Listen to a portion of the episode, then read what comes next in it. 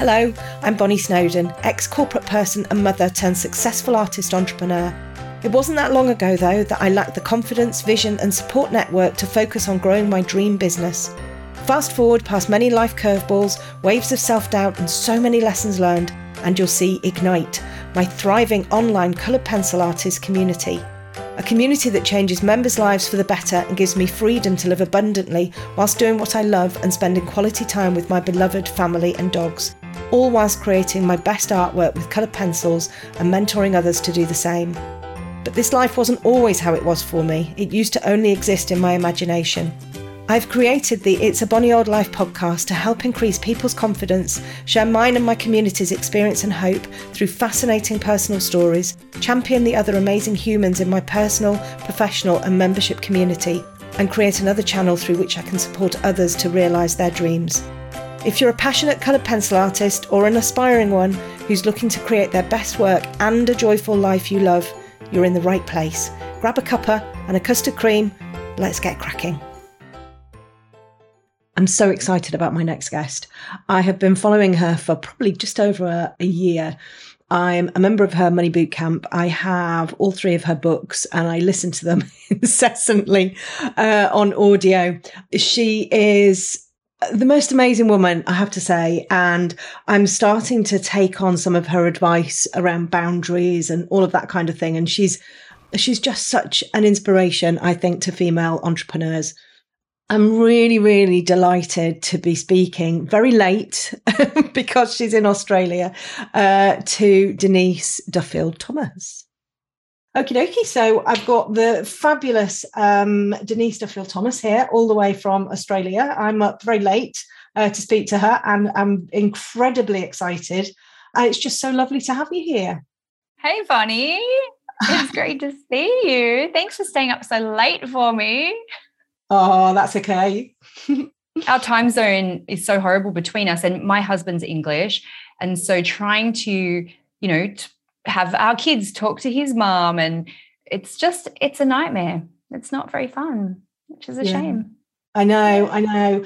I have quite a few students sort of dotted all around all around the world and i have some very die-hard students that are kind of joining me at goodness knows what hour in the morning um, in some of my live streams and i'm like i'm so grateful that they do but it's you know it is quite late for them. Mm. So um, yeah, so it's it's lovely, lovely, lovely to have you on my podcast. I am incredibly excited, um, and I'd love to know.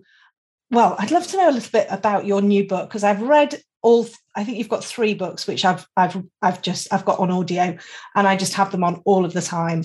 And I have to say, what I really love about your your books, you've narrated them, and sometimes you get an audio book and the, the person speaking and it can be a bit the content's fantastic but sometimes the voice is a bit i don't know it doesn't really grab you. It's literally somebody just reading from a book. But yours is you're it's like you're just sitting in the room just talking and and it's so lovely to listen to it. So i can listen to them over and over again and it doesn't get boring. Oh thank you. Well you know what? It's so funny because you have to just sit in a room and talk for hours and hours.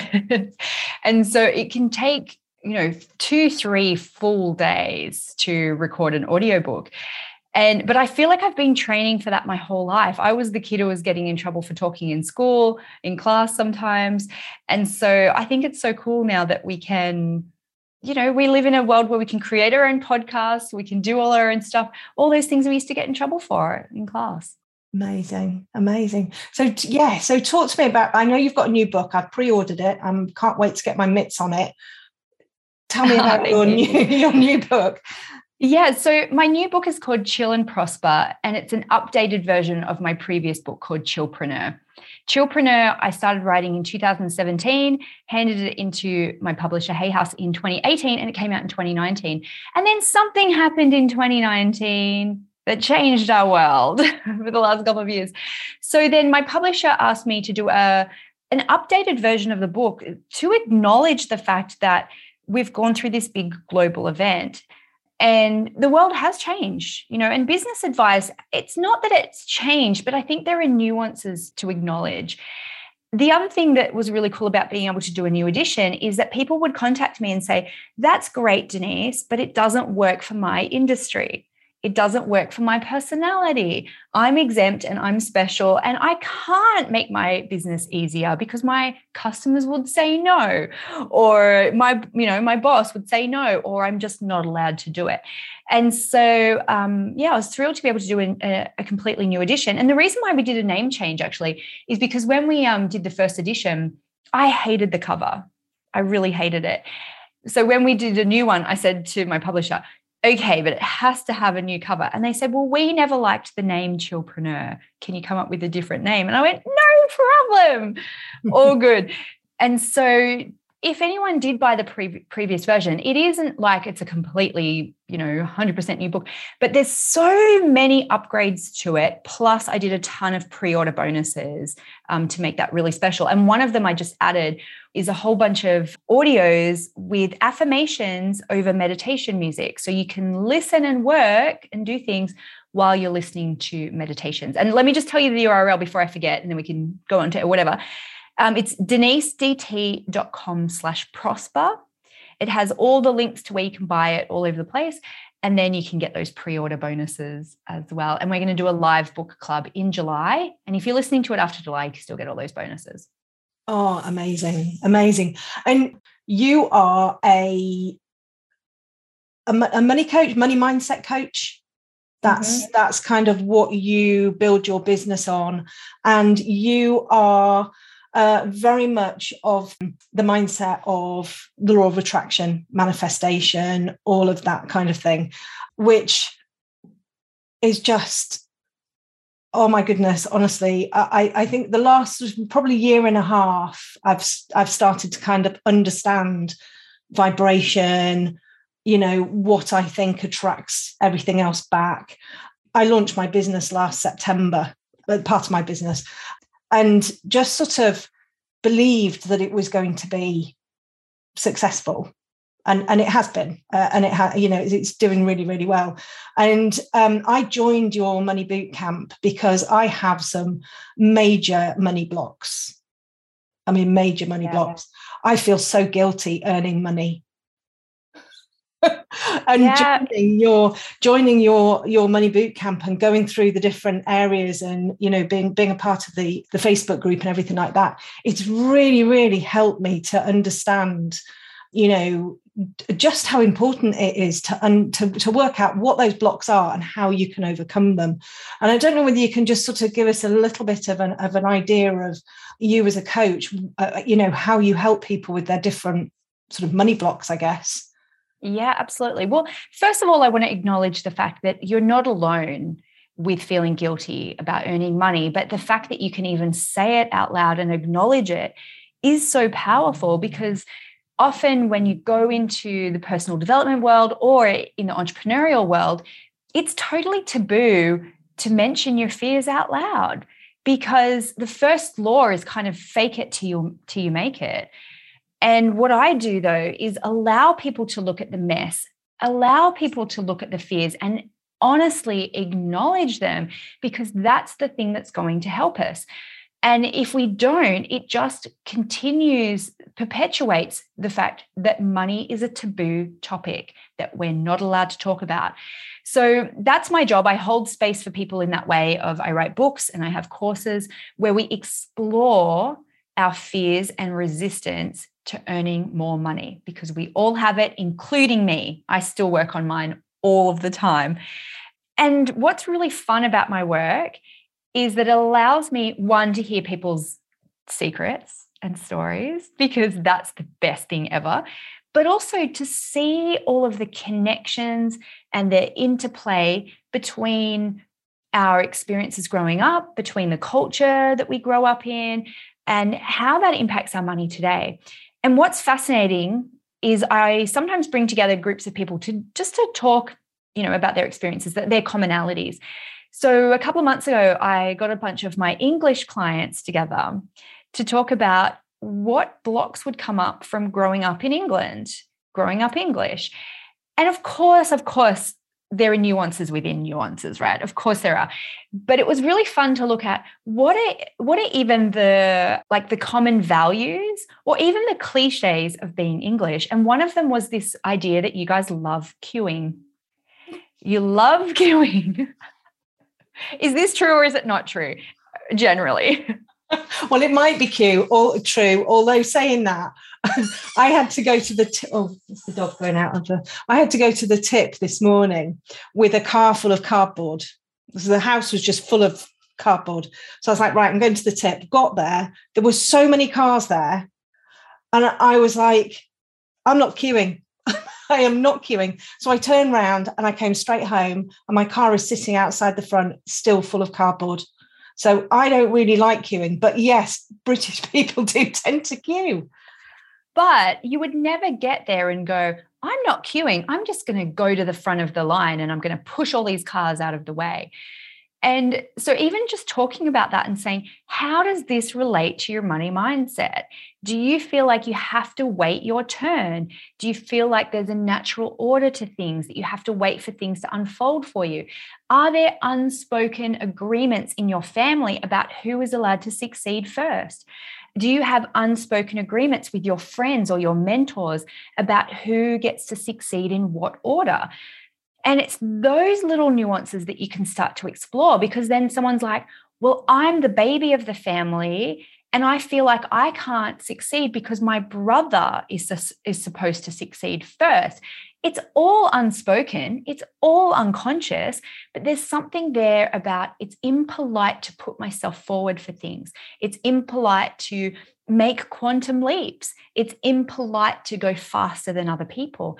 And again, this could all just be a story, but this is the this is the work because as humans, we are wired to believe in story and metaphor and it can be very powerful to unpick that for ourselves and say, oh, this could be one of the reasons why I'm holding myself back from succeeding in my business, whether or not that's true. But it's powerful to acknowledge that and to make meaning mm-hmm. out of why sometimes we we're scared of money.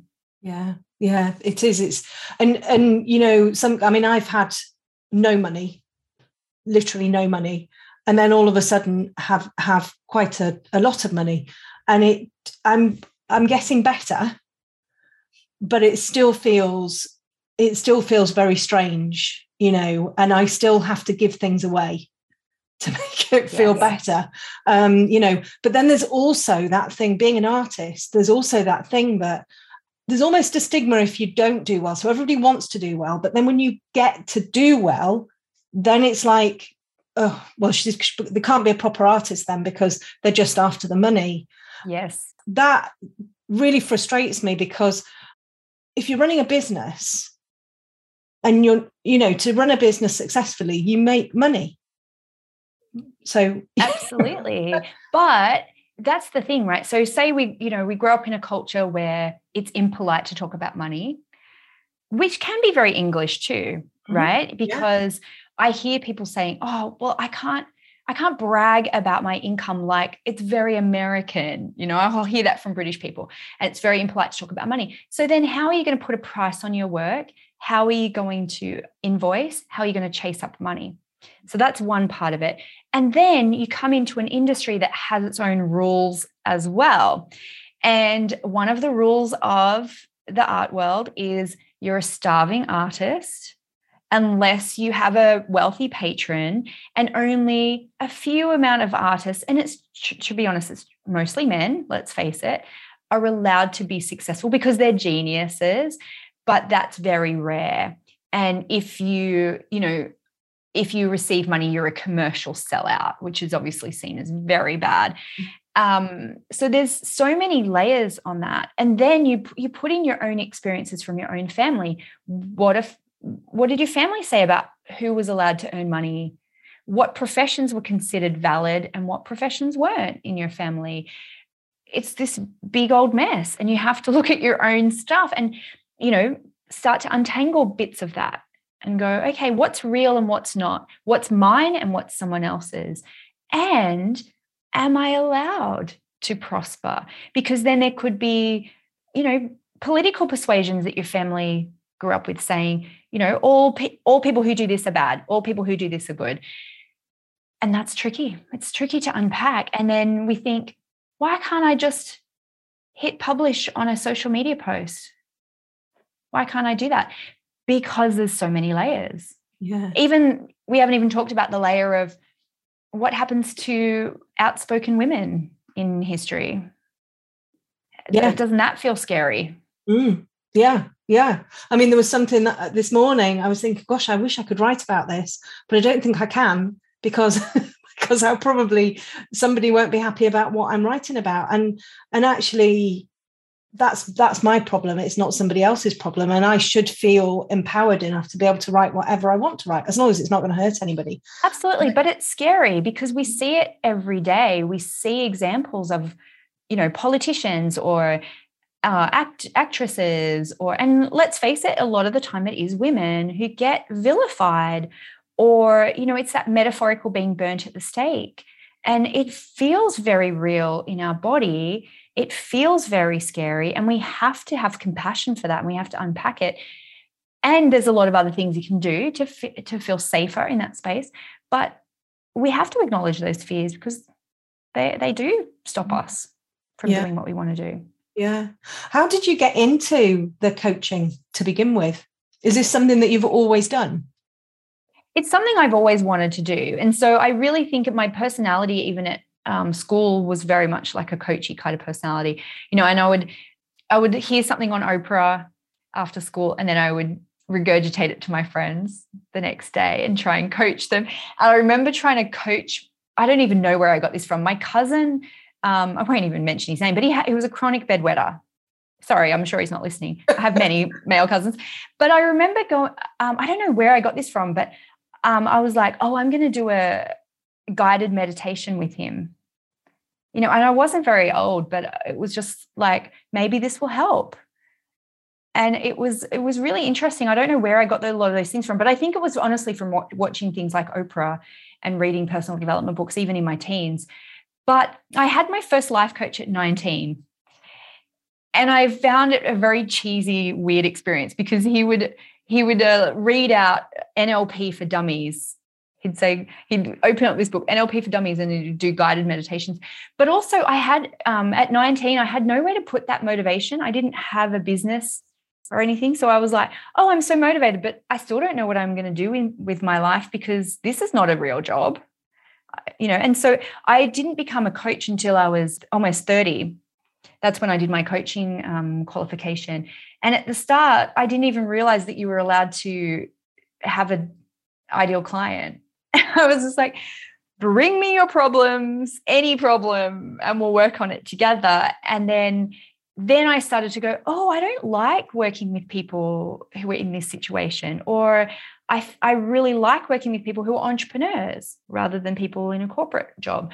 And then I was like, oh, I prefer working with women than men. No offense, men. And then it was just a process of attrition. And then I realized too, I was working on my own money mindset myself.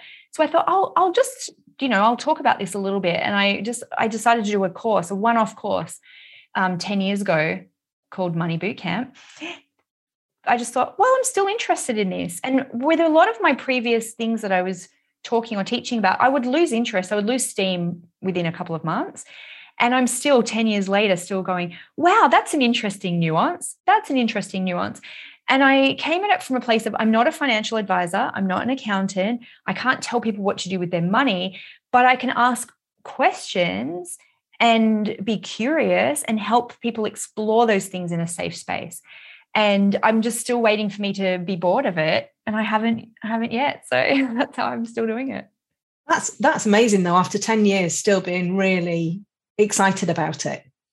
I'm fascinated by it. And because I meet people every day and they tell me their stories, I go, I've never considered that before. That's cool. Now I can tell someone else about it in a similar situation. Yeah. You mentioned um, life coach and NLP before. Have you done any training in NLP? Do you use NLP in any of your coaching?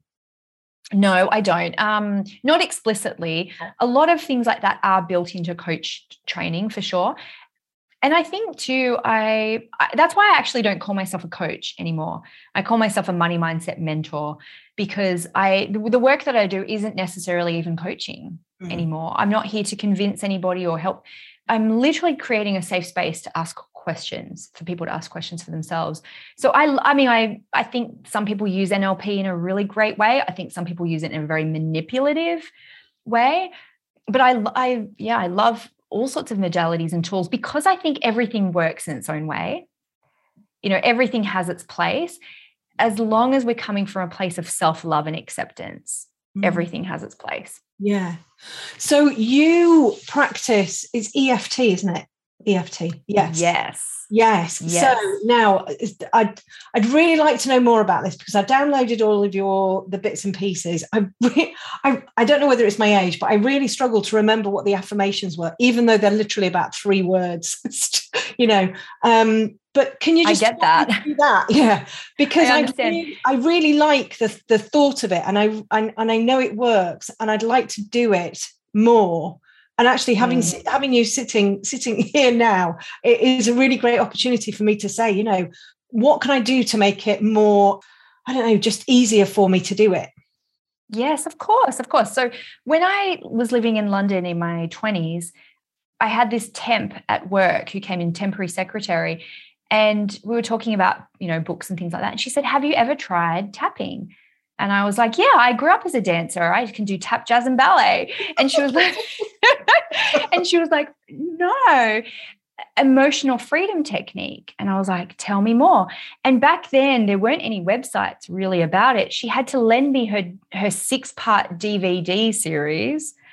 Um, and I had to go home and watch it. And back then, it was even more complicated. There was um, way more points. There was finger points. You had to hum "Happy Birthday."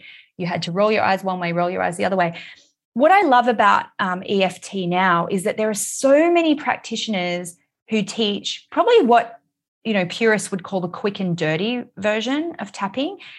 And what it is, at its purest level, it's a pattern interrupter. It's a pattern interrupter.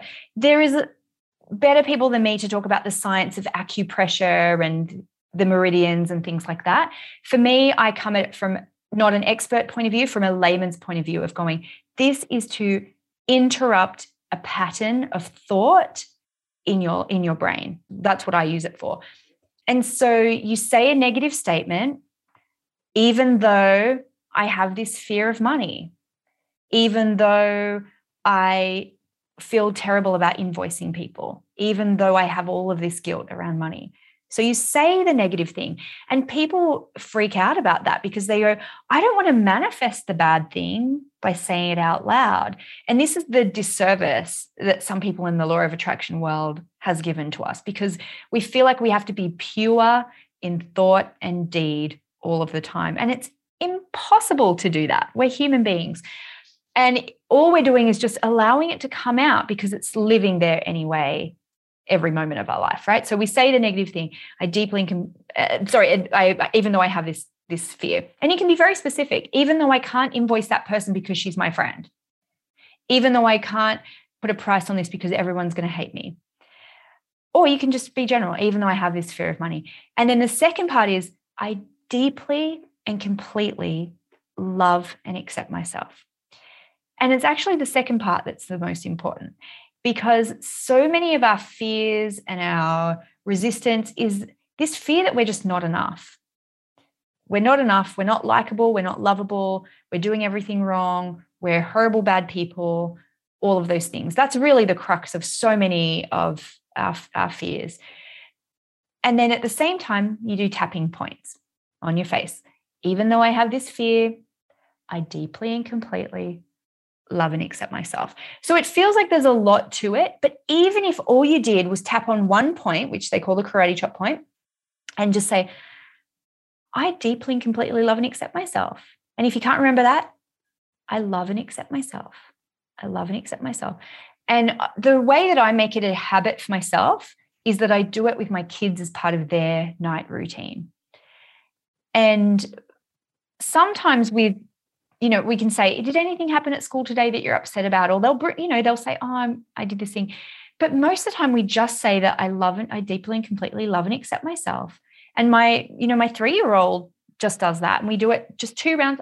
And she just goes, I deeply and completely love and accept myself because she's got a little, she's got a little lisp and a speech impediment.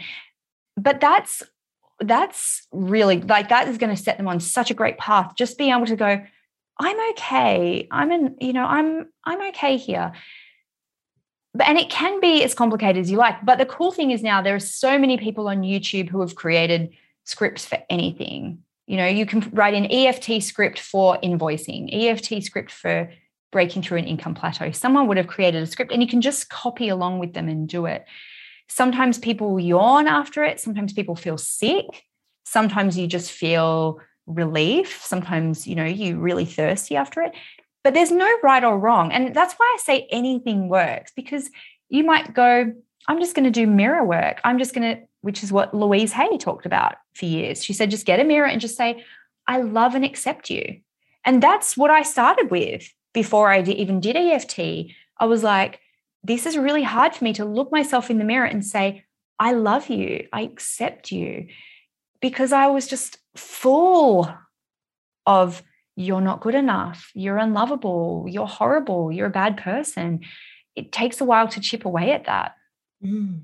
What was the uh, was there sort of like a turning point then? Was there a, a, point in your life where you were, I don't know, not particularly happy or a bit miserable or something that that then made you sort of look into all of this and go, no, I need to change things? I mean, pl- plenty of moments, right? I grew up, you know, with with not much money. My mum married a wealthy uh, man when I was about 11 and they were together for about 4 or 5 years in and out. So we would we would go live in his big mansion and then they would um, you know blow up and then we would we would move back into a very small kind of tiny flat. So I think from a young age I was very obsessed with financial independence. I know I need to make my own money, but I really struggled with how to actually do that. And I do remember when I was living in London and you know in my early 20s and i just had zero money. And my flatmate at the time a really good friend of mine who we'd known since we were teenagers he gave me you know like something like 12 pounds in coins. And i cried. Like i just and he was like oh my god it's not a big deal. You know we've known each other forever. We you know we're best friends. And i was just like just going just bawled my eyes out and I think that was a real moment too of just going, I need to figure this out. Like, why am I so resistant to money? Why am I repelling money almost? And so definitely that was a moment that I remember as just going, I need to sort this out. And that didn't mean that then suddenly it was like perfect, but I realized how much I needed to work on my inner inner self. Hmm. And was there anything that prompted you to then to kind of look into sort of like the law of attraction or anything like that? Or was that something that you've always been interested in? Well, the first time I learned about the law of attraction, I was 14. I used to hang out in a bookstore after school because I'd always forget my house keys because I had undiagnosed ADHD. That's a whole other thing. But um, I would go just stand in a bookstore and just read as many books as I could. And I picked up this book called The Magic of Believing by Claude M. Bristol, and it's a book about the law of attraction. So that kind of set me on a path. But again, I felt like the personal development world and the money world were completely separate. And I was like, I can see how, you know, I, I can write goals and do affirmations and do all this stuff, but it's I still don't see how it can make me money or help me in any way with money. So it wasn't until really much later in my in my late 20s where I started to go, well, I've been reading about this stuff from Louise Hay about forgiveness work. What if I did this with my money? I've been reading about, you know, all this stuff around affirmations and fake it till you make it. What if I kind of did this around money?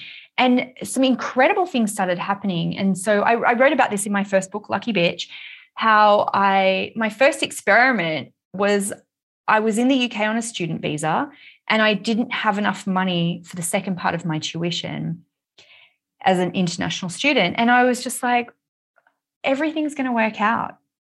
Everything's going to work out. Something's going to happen. You know, I'm I'm a lucky person. And three days before my tuition was due, the Friday afternoon, I got a bank error in my favor of five thousand pounds, which is what I needed to. I think my tuition was five thousand four hundred pounds, and um, I just went, see, I knew it was all going to work out. And I remember my my then boyfriend, now husband, he was like, What do you mean? And I said, I've been learning this thing about the law of attraction. And one of it is just, you know, everything's working out for me. My high is good all the time. And he was just like, That was really risky because he was like, What are you going to do? And I was like, I don't know. It's all just going to work out. Um, and then I won, I think it was like $500 at bingo. And then, do you know what? Actually, the life coaching thing is interesting because I was saying, I think I want to be a life coach.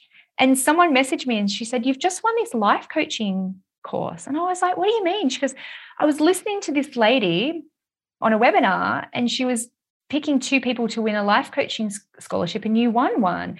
And I was like, Oh, yeah, I remember registering for that webinar, but I didn't even show up. And she's like, Well, you just won it. And then I went to that lady's event and I was like, I think I want to write a book. And the door prize was a self-publishing course that this lady Sandy Forster had done. So this lady Sandy was just like, "Oh my god, so you won my life coaching scholarship. You won this self-publishing course." So funny. And then um we were on our honeymoon and I was like, "Universe, I want more of this. I want to go on a I want to go traveling around the world for 6 months." And uh, when we got home and I was telling my friends, a friend had texted me and said, "I found a competition to go traveling around the world for 6 months, all expenses paid." And I was like, oh, there you go. So that's what I wrote the first book about, about how the law of attraction, how I used it. But here's the key. So all of that, right? That's well over like hundreds of thousands of pounds worth of free things. I got to the end of that trip and I went, I still don't have any money. And I went, oh my God, I've I've been able to manifest all of this free stuff, but I still have blockages to receiving actual money. So I was like, hey, universe, I'm a big girl now. Thank you for, you know, bringing all this amazing stuff to me. Thank you for bringing me all these freebies that I've been asking for. But it was like, um, you know, a little kid kind of not being trusted with money. And so I was like, I want to earn real money now. And so I then I had to look at it from a different lens of like, why am I not allowed to make money? Why is money unsafe for me? That's then, you know, led to kind of the second book, which is called Get Rich Lucky Bitch, of really looking at your mindset issues around guilt and shame and all those things around money, not yeah. just getting free stuff. Because, no. and you know what, now I don't really win stuff anymore. I, I didn't, I needed to at that point of my life, but it's not like I'm constantly winning things because I, I don't really apply for stuff anymore because I'm just like, I'll just buy stuff that I want. Yeah. And I don't have to get give it get it given to me. I can just make money and buy what I want. Amazing. One of the things that you you touch on in your book quite a lot, and you you kind of talk about, but I, it sounds amazing. Is is your rose farm? Yes, yes. So um, when I was um, pregnant with baby number three, and we knew we, we knew her name, so her name is Piper Rose. Um, we already knew her name. I started reading these country style. You know, you guys I think got one called Country Living. Mm-hmm. Yeah you know those ones and it's always stories about these crazy people who were on a weekend getaway and they saw this rundown house and, and then they found themselves and they bought it. And i'd read it just going who are these people? Like what that's so weird. But i said to mark wouldn't it be fun if we had a country property as well? And we were building this house we live in by the ocean. And he was like you can't have two houses. And i was like well why not? Let's just start dreaming about it. So i started a pinterest board which is a great manifesting tip, by the way. Start a Pinterest board, start to see, and because you start to believe it. And then you start to go, oh, I wonder what I would like in my house. And it just builds all that belief. You start to go, oh, I like this, not that. And then I said, let's just go to open houses for fun. And I still love doing this. This is my one of my favorite things to do is to go because I love poking around people's houses. And I and we so we started looking at things and I'd go, oh, I like this kitchen, but not that kitchen. All of those things start to build your belief. And I, I mean, I did this years, years and years. I'd go to every open house in this area, by the way, where we live by the beach. And I'd go, oh, I like this and I don't like this. And then, of course, I fell in love with the property. and I ended up buying it. But I didn't intend to buy a rose farm. I just wanted a little country cottage that we could, you know, use for the weekends. But I'd already kind of, I was pinning, you know, Rose Cottages and the baby in my tummy, her middle name was already Rose. So it kind of, um, it was obviously meant to be. and it's not a huge commercial farm. It's a it's a hobby rose farm that Mm. you know has it has like five rose tunnels. It's a, it's a really interesting lesson actually in terms of money because the first year we were we were going and cutting roses you know and then so already the business was making you know multi, multiple millions of dollars and my husband is the launch manager overseeing multiple you know million dollar launches but he was going to the farm cutting roses and selling them for $20 a bucket to the local florist. We had um, a valentine's day stall the first year that we owned the farm. We made $1300 and it was so much work. I was just like Woo. So we were trying to figure out what's the best, you know, what's the best way to honor this space, but also, you know, be abundant, have an abundant mindset. So we actually gave part of the, our land to a young couple to start a fruit and vegetable business in in our garden, and they take care of the roses now too. So it was um it's a really big learning sometimes though that you might feel like you've nailed money mindset in one area of your life, but then something new will come up. And it was like starting afresh of going, oh my God, you know, we have to monetize this. No, we actually don't, you know, but it's um it's been such a great learning. And I call them, you know, million dollar roses because the lessons that I learned from having a physical real farm are priceless. Mm. Wow. What do you feel about, you know, when you're working working for yourself. You're an entrepreneur. You're doing everything yourself. When did you get to the point where you felt i can't do this on my own i know you've got your husband everything but when when did you get to the point where you're thinking i need some help now with admin or whatever or did you try to do it all of yourself? Of course i tried to do it all myself. Um yes i did. Because my mindset lesson that i had to unlearn was i was called bossy as a little girl and I was called bossy in primary school, and I was called bossy in high school. I was called bossy at university when I was the president of my business club. So I was really scarred from being called bossy. And so I was like, it's just easier for me to do it all myself. The thing, though, that I, the thing that stressed me out the most in my first couple of years of business was customer service, emails, because people would email me you know, questions all day long. And I felt like I had to just respond to them. I didn't feel like I could say, hey, just book in a session with me or join my boot camp or buy one of my books. I felt like I had to help people. I'd say yes to everything. People would say, oh, my links, you know, this doesn't work. And I'd feel paralyzed to help them. So my first hire in my business was someone to just read my emails for me and be essentially be, you know, my assistant five hours a week that was my first thing. And for the first couple of months, I wouldn't even trust her to respond. I would dictate the answer to her. I'd we'd get on Zoom or whatever, and I'd say, okay, well, this is how you should answer this email. Not as me. She wouldn't be pretend to be me. She would be, you know, my assistant. But I couldn't even trust her. And then each meeting she'd go, well, 50 of these are already things we've discussed, and I know how you'd want me to answer. So it just got less and less, you know, work for me to go this is how i'd answer because because it's the same stuff usually again and again. And then it, then i think i just upped the hours for my assistant. So i got to a million dollars with me and one assistant.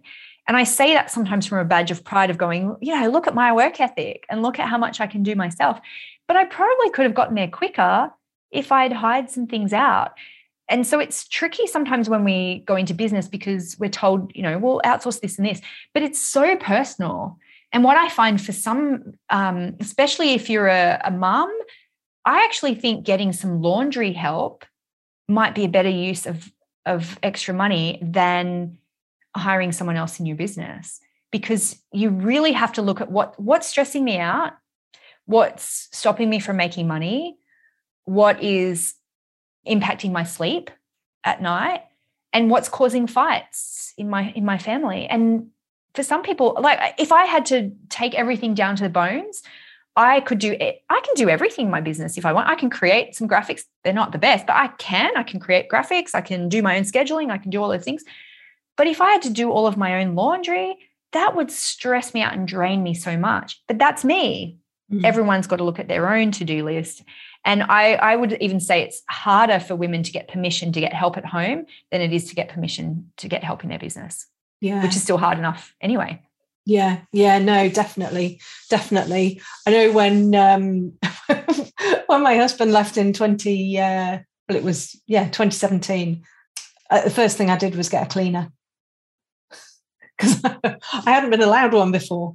So yes. you know so it was just like yeah no this this is because that really stresses me out. You know i've got three children and you know i was working full time and everything and i was just like i i can't keep, i i could keep up with it but i don't really want to. Well i do want to. I want a lovely clean house but i don't want to have to do it. Exactly. And i think we're at this point where it's like there are so many opportunities to create assets for your family. And we only have so many hours in the day.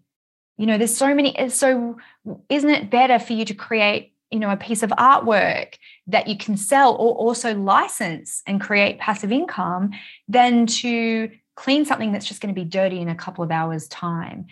And that's the mindset shift but there's so much guilt attached to that. You know and i remember when um when mark told his mum who's you know english told his mum that we had a cleaner.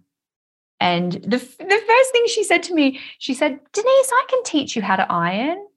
and I went, I just was like, oh my God. And I think she gets it now, but it took years and years for her to understand why, why I couldn't just do all the cooking and do all the cleaning because that's what she grew up mm. having to do. But also, it was a badge of honor to say, I do all of these things for my family. And I didn't feel like that was something that gave me anything, any sense of satisfaction or pride. And now I, I take it way too far now because I'm a very abundant now. You know, I outsource everything. I don't do any cooking, any cleaning. I've got a daily housekeeper, all of those things because I've, ne- I've never been good at it. I've never seen it as a badge of honor. But then I hear people go, but I like cooking. And I go, babe, keep cooking. Yeah. No one's telling you to not cook. But is there other things or are there other things in your life that stress you out. And they go, Well, yeah, I hate having to do XYZ. And oh my God, I spoke to someone this week who is like multiple six figure business, breadwinner of the family. She was cleaning the pool. She was cleaning the pool and she was like, Oh, I finally got a pool cleaner. And I'm like, You're allowed. You're allowed to and it's creating a job for someone else but there's there's absolutely so much cultural shame around that and gender shame around you have to do everything or you're a bad mother mm. and you know even people who don't have kids there's still that sense of maybe you grew up in a working class family and it's just like who do you think you are having someone you, you think you're too good to clean your toilet or you think you're too good to do this and um my first year when I had my first baby, I was my business was already at the million dollar mark or close to, I think it was about 750 um, to 900, something like that.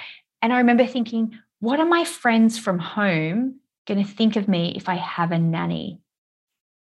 I was just mortified about it. But I then hired someone to come into, you know, come into my house, just be like a grandmother around to be like, okay, you've got a call for the next hour. Let me hold the baby. And I'd go do the thing, come back and feed her. And I just thought, I can't tell anyone about this. This is so shameful. And now I don't care. Now I'm just like, I channel Don Ernest Thomas, who is my granddad, was my granddad, he's deceased, but I think he would come home and he'd be like, I get to choose what's on the TV you guys bring food to me at 7.30 on the dot. You know cl- clean clothes magically appear. He never felt an ounce of guilt for any of that because he was the breadwinner you know and I, so i just channel his entitlement i think sometimes oh dear i was brought up um, so i'm from a, um, a family the six of us six children in my family and my mum and dad had a restaurant um, so we had au pairs my dad's swiss and we had sort of foreign au pairs all the time growing up. Felt very normal for us, uh, you know, to have that. And it was just like, you know, they're all in the family photos and everything like that, you know. So, I mean, I haven't for me, I would absolutely love to have a housekeeper and a chef. I need to be manifesting that so that I can have lovely food so I don't have to make it. Um, and again, you, you know, start incrementally. You could start small. You could have someone prepare, you know, pre-do meals. Because I started when I started um, getting a cleaner, that was in my early 20s when I couldn't afford it. And I did it once every two weeks just to do the bathrooms. And so we all sometimes think it's all or nothing. And there could just be a way for you to incrementally work your way into that. But I have a question for you actually, because I'm really curious sometimes about experiences. You know, you just said that your family had restaurants, did you say growing up? Yeah, yeah. And your and your dad was Swiss. What you was your mm. mum Swiss too? No, my mum's British. Oh, right. Okay, cool. Yeah. So I want to hear is there anything around there? Because as soon as you said, oh, my family had restaurants, I was thinking the first thing that came into my mind if you've got time to lean, you've got time to clean. And I think sometimes, you know, growing up, sometimes kids are in family businesses, sometimes they're not. I, I want to hear what's what money blocks do you think you got from that? Well, we were either incredibly abundant or kind of just getting by. I think we were, we we went through. I was very privileged uh, as a child. We lived in the most beautiful building. I mean, it was like a, a it was it's called the old deanery. It was absolutely immense, huge, and my dad would rock up one day with a with a boat like I bought a boat, let off, let's go off and, and speed round the thing. So, you know, absolutely brilliant and, and fantastic adventures. We had a, a motor cruiser. We bought a motor cruiser, or they bought a motor cruiser and they took to Greece. And we spent all of our summer holidays um, in Greece, sailing around the Greek islands. I mean, it wasn't like, you know, one of these amazing, you know, yachts and everything. It was, it was, it was fantastic, but it was, you know, um, wasn't particularly luxurious and and I guess as a child, really, it was like, well, you know, if if we want something, we we we have it. And what then happened going into my, I guess, you know, when I left home and bought a house and everything like that, I took that money mindset with me. So I was like, well, whatever I want, I'll just have. And then, of course, you get into debt and you can't afford stuff. And it's like, well, well, I'll just get credit cards then. And then you end up with credit cards and then you end up with debt. And then put put that into the fact that you've also got a husband that you can't speak about finances to, then you end up in this, and I ended up in this colossal amount of debt. I, I had no credit score, nothing, and I, I didn't know what to do. And I couldn't speak to my husband about it because he'd he'd have gone absolutely mental. And luckily, I ended up going to a, a, charity in the in the UK to help with the, the debt management, which is all fine. So now, and that was a point. You, I get to the supermarket, I'd buy the family shopping, I'd stand there at the supermarket, I'd put, you know, put my card in, and there'd be no money on it. And that is the most horrible feeling in the whole world. It was my own fault, you know, but it was the most awful feeling. So now, when I have I'm making quite a lot of money each each month, which I've worked really, really hard for. I've and I've done exactly what you said. I've got I've got little pockets of money, and I call them things. When you know, I, money loves me, and I've got another Land Rover fund and all of that kind of stuff. But then I feel really awful when I have to spend it. So I just want to keep and hoard all all of this money yeah. because I just want it there. And then when I have to spend it, I'm like, oh God, I've got to, I've, you know, I don't begrudge spending it, but I get this little funny feeling and i'm like oh gosh it's all going to go. Yes and mm. I, I understand that it's i think when you grow up in feast or famine sometimes you can be very comfortable living in that space. And you know even what you said about the instant gratification thing even though we didn't have a lot of money growing up my mum was actually incredibly lucky. So she would win bingo or she would win something on the slot machine and so then instead of going, okay, well, this could last us for a couple of months, she'd go and buy something outrageous. And I remember she bought a motorbike one time. She didn't even ride it, you know. And so sometimes it's not about the amount of money we have, it's the behavior that will continue mm. until we really look at it. And so sometimes people think, well, a lottery win would save all of, you know, solve all of my problems. Or a big windfall would save all my problems, but it wouldn't. You would, you're just the same person and you'll continue it no matter how much money you have. So it's looking at what can you learn from that experience, but also not to overcorrect either. And then sometimes people then become too, too frugal, you know, because of, of the fear of it. So we're never going to be perfect with money. We're just aiming for how can we just create a bit more stability and not sabotage ourselves and to be mindful of those sabotaging behaviors too because I can be very impulsive you know mm. like like that too and I I have to watch that and I have to put things into place of going, okay, I'll talk to my financial advisor. I'll get I'll get someone to run the numbers because otherwise I'm just very optimistic. I go, oh well, it'll always work out. There's always more money. And you know, it's really important to to look at your patterns like that. Yeah. yeah no definitely definitely and it's you know having having joined your boot camp and gone through i mean i went through the um gosh the first one which is i think it's the the forgiveness bit i just sat there crying it's intense. it's like, oh God. Because it brings it is, so much intense, out. Isn't it? Yeah, yeah. Yeah, it is. And it's sometimes too, there's other layers of that of going, sometimes we have to forgive ourselves for past purchases and past behavior. And it's ongoing work forever. It really is. But it doesn't have to be scary and horrible. It can be very light and curious because I think we're curious people anyway. You know, think of the conversations we have sometimes with our friends, very intimate details of our lives, but we don't have an outlet to be able to talk about these things that we've talked about today of just how did we grow up and what did that teach us? And where are we overcompensating for those experiences? And where are we just unconsciously copying behavior that we saw and what are we afraid of if we get a cleaner or you know all of those things. I, I just find it endlessly fascinating and fun to talk about. And um, and you know that's why i've created my programs and written the books about it.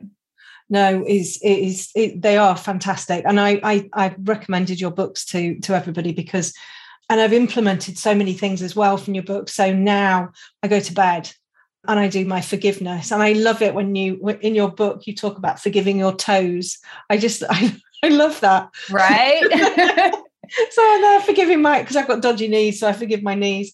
You know, you make everything so real and so normal, and that's what I really love. And it makes it so that it's attainable for, for me, who I, I class myself as a normal person.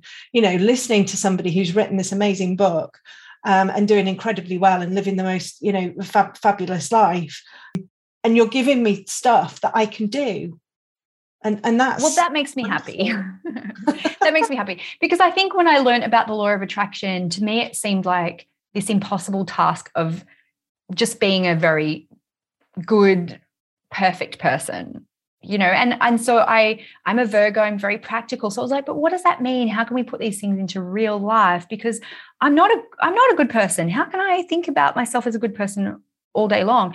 And so it's just really practical things that anyone can do right now. You know, there's so many things in there of just going, you can upgrade something little in your life that's so symbolic that it will change your thoughts about yourself and or or release a little bit of friction. So then you can you know we're all smart people i always think with business especially um, making money it's actually not hard there's so much money out there there's more money than anything else but we are the ones who think that there's a lot of scarcity. And we're the ones that sometimes are holding ourselves back too. No matter what's happening in the economy, you can always be in your own corner. That's the only thing we can control is I deeply and completely love and accept myself. Mm. And that that moves, that creates miracles. It really does.